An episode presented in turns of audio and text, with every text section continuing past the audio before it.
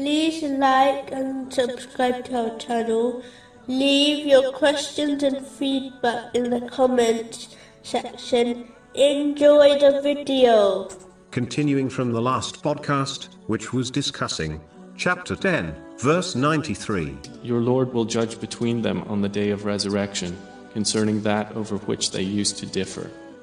The key thing to understand is that it is important for Muslims to regularly assess their own deeds, as no one except Allah, the Exalted, is better aware of them than themselves. When one honestly judges their own deeds, it will inspire them to sincerely repent from their sins and encourage them towards righteous deeds. But the one who fails to regularly assess their deeds will lead a life of heedlessness, where they commit sins without realizing and fail to repent from them. This person will find the weighing of their deeds on Judgment Day extremely difficult. In fact, it may well even cause them to be hurled into hell. A clever business owner will always, regularly, assess their accounts. This will ensure their business heads in the correct direction, and ensures they complete all the necessary accounts, such as a tax return, correctly.